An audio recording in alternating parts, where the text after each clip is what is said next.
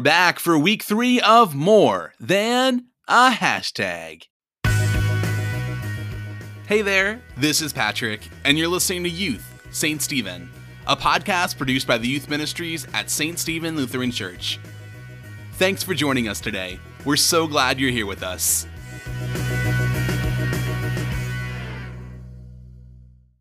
Now that summer is here, I have been shopping for some new sunglasses. And maybe this is strange, but while searching for a new pair of shades, I found myself spending a little too much time researching options for my sunglasses.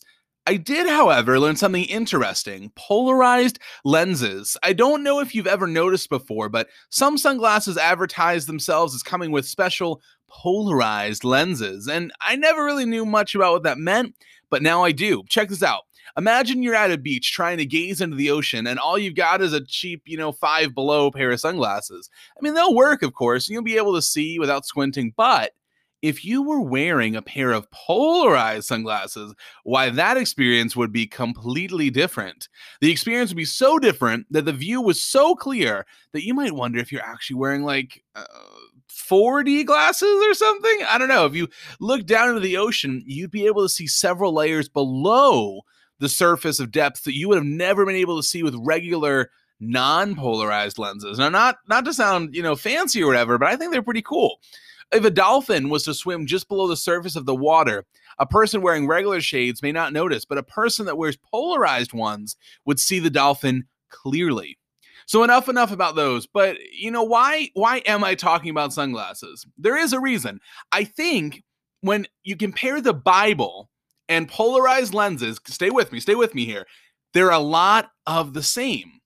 So it's not easy to understand justice, right? Like we've been trying to do for the last few weeks. Trying to understand justice without the Bible is kind of like looking at the ocean with regular sunglasses. But when you seek to define justice from a biblical perspective, that is from something that the Bible says, it's like looking out onto the ocean with the best pair of polarized glasses that you can find.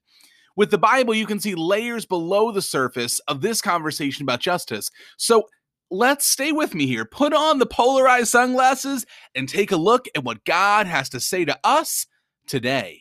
Our world is not as it should be. There is pain, evil, and injustice all around us.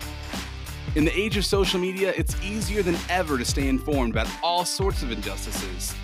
But is sending a tweet or posting a selfie or sharing a video about an inspiring cause really all it takes to make a difference in the world? Or is it possible that justice is about something much more than a hashtag?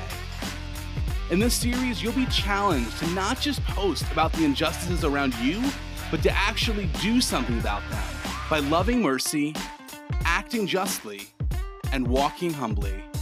Welcome to More Than a Hashtag. What is justice? For the last two weeks, we've been reading a passage in the Bible I'd like us to revisit. It's Micah 6, verse 8. It goes, He has shown you, O mortal, what is good, and what does the Lord require of you? To act justly, and to love mercy, and to walk humbly with your God. Today, I want us to focus on two words from this passage act justly.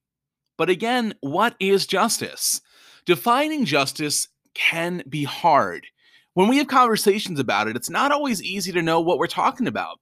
Whose definition of justice are we using? Who gets to decide what is just and what isn't? Here's a helpful definition that we've been using for the last couple weeks. It's based on something in the Bible, and I believe it sums up justice pretty well. Justice is righting wrongs or making wrong things right. In week one of our series, we talked about how justice is connected to the belief that we are all made in the image of God, created by Him to do good works. We talked about who you are, a masterpiece, whose you are, God's child bought at a price, and why you're here, to join God on His mission to right wrongs.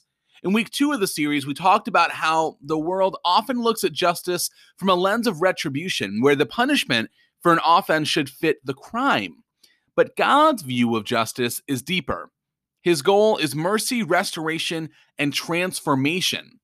We've said that justice requires us to do something. We've said that justice requires us to do something.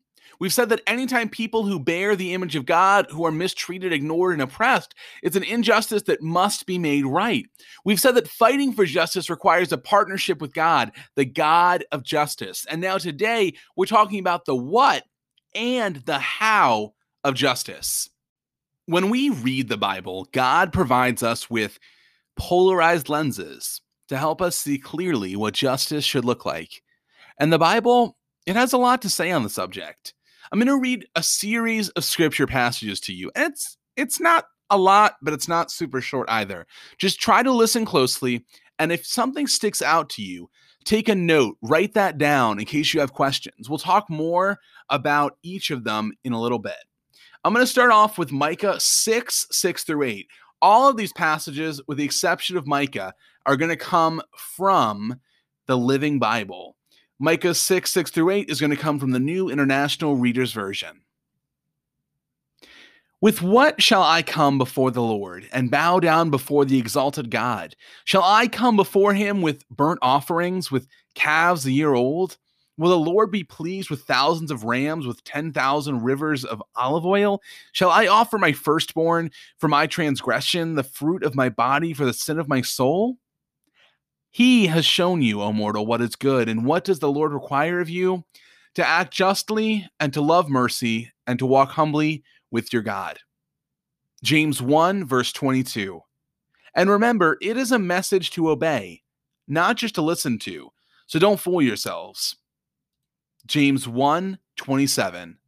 The Christian who is pure and without fault from God the Father's point of view is the one who takes care of orphans and widows and who remains true to the Lord, not soiled and dirtied by his contacts with the world. Psalm 82 3. Give fair judgment to the poor man, the afflicted, the fatherless, the destitute. Zechariah 7 9 through 10. Then this message from the Lord came to Zechariah Tell them to be honest and fair, and to not take bribes and to be merciful and kind to everyone. Tell them to stop oppressing widows and orphans, foreigners and poor people, and to stop plotting evil against each other. Proverbs 31 8. You should defend those who cannot help themselves. Amos 5 24. I want to see a mighty flood of justice, a torrent of doing good.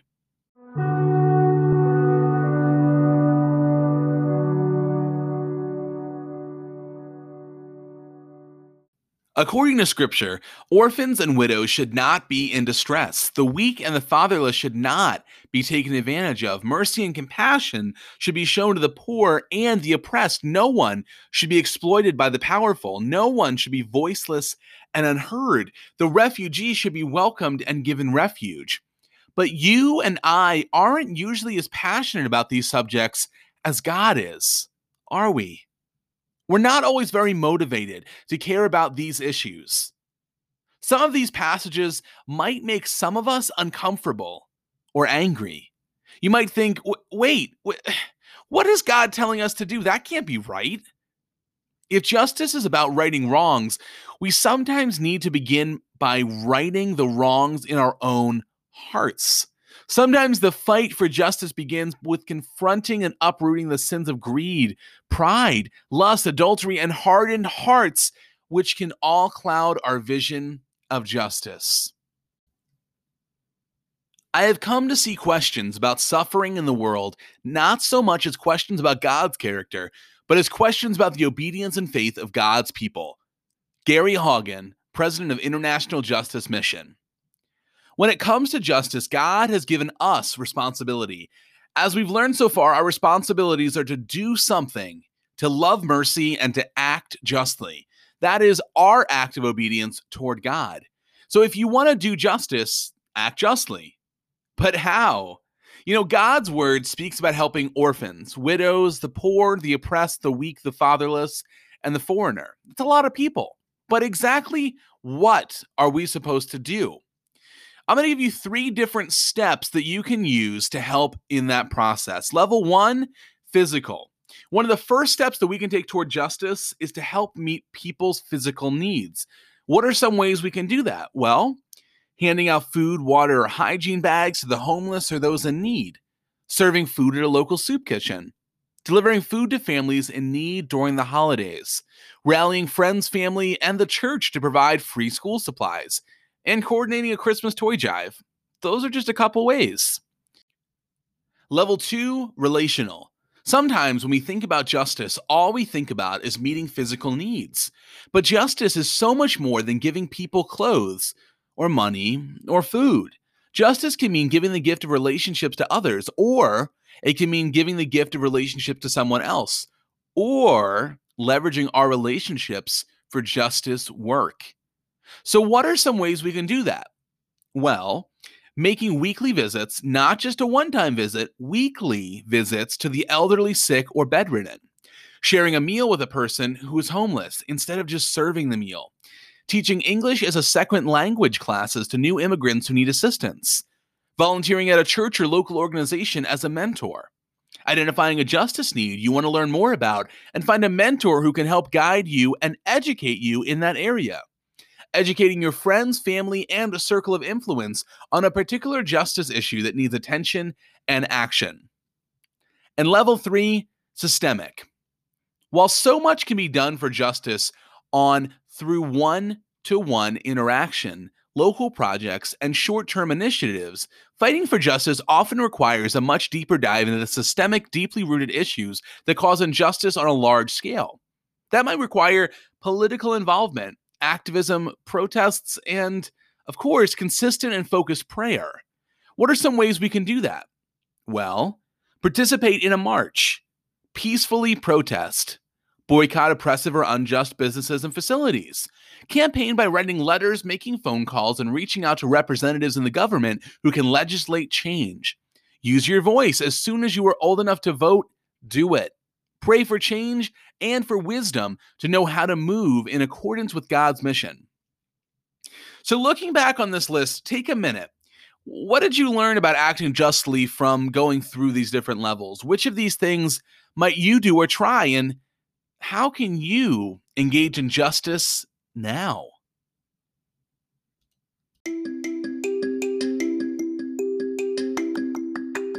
Keep learning. I know some of the things we talked about today might sound difficult or overwhelming, but I believe God has equipped you to do hard things. This week, I want to challenge you to challenge yourself to get more educated on one issue that we talked about today, something that matters to you personally or the people around you. Find resources like books, podcasts, or TED Talks that go in line with the topic you're interested in. Or follow prominent people who speak out on social media to gain some insight into the issues. Look for experts or insiders who are directly affected by certain issues and befriend them. Ask for permission to hear their stories, and when you do, take the posture of a humble listener who wants to be more educated on how to be an ally. Don't be afraid to ask questions, but make sure you find a safe person who will always allow you to ask questions, even questions that might seem silly. Tell them you're learning and ask for grace. Get out from behind your computer screen or your phone and get off that couch. God has called you to join Him on an incredible mission. Through Him, you are more powerful than you know. Remember the boy with the loaves and the fish? He had so little, but Jesus multiplied what he had in order to meet the needs of thousands of people. So do something. Love mercy, act justly. You have no idea how much God can do through you.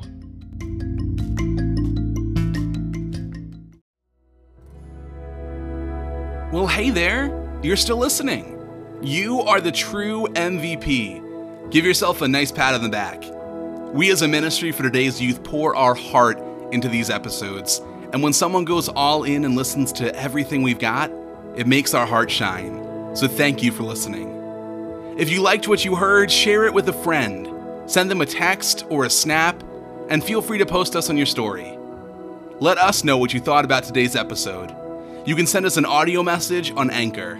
We'd love to hear from you. Thanks again for joining in and spending some time together. We can't wait to see you again. Check out what else we've got for you at ststephen.org/youth. And remember, God loves you no matter what. See you soon.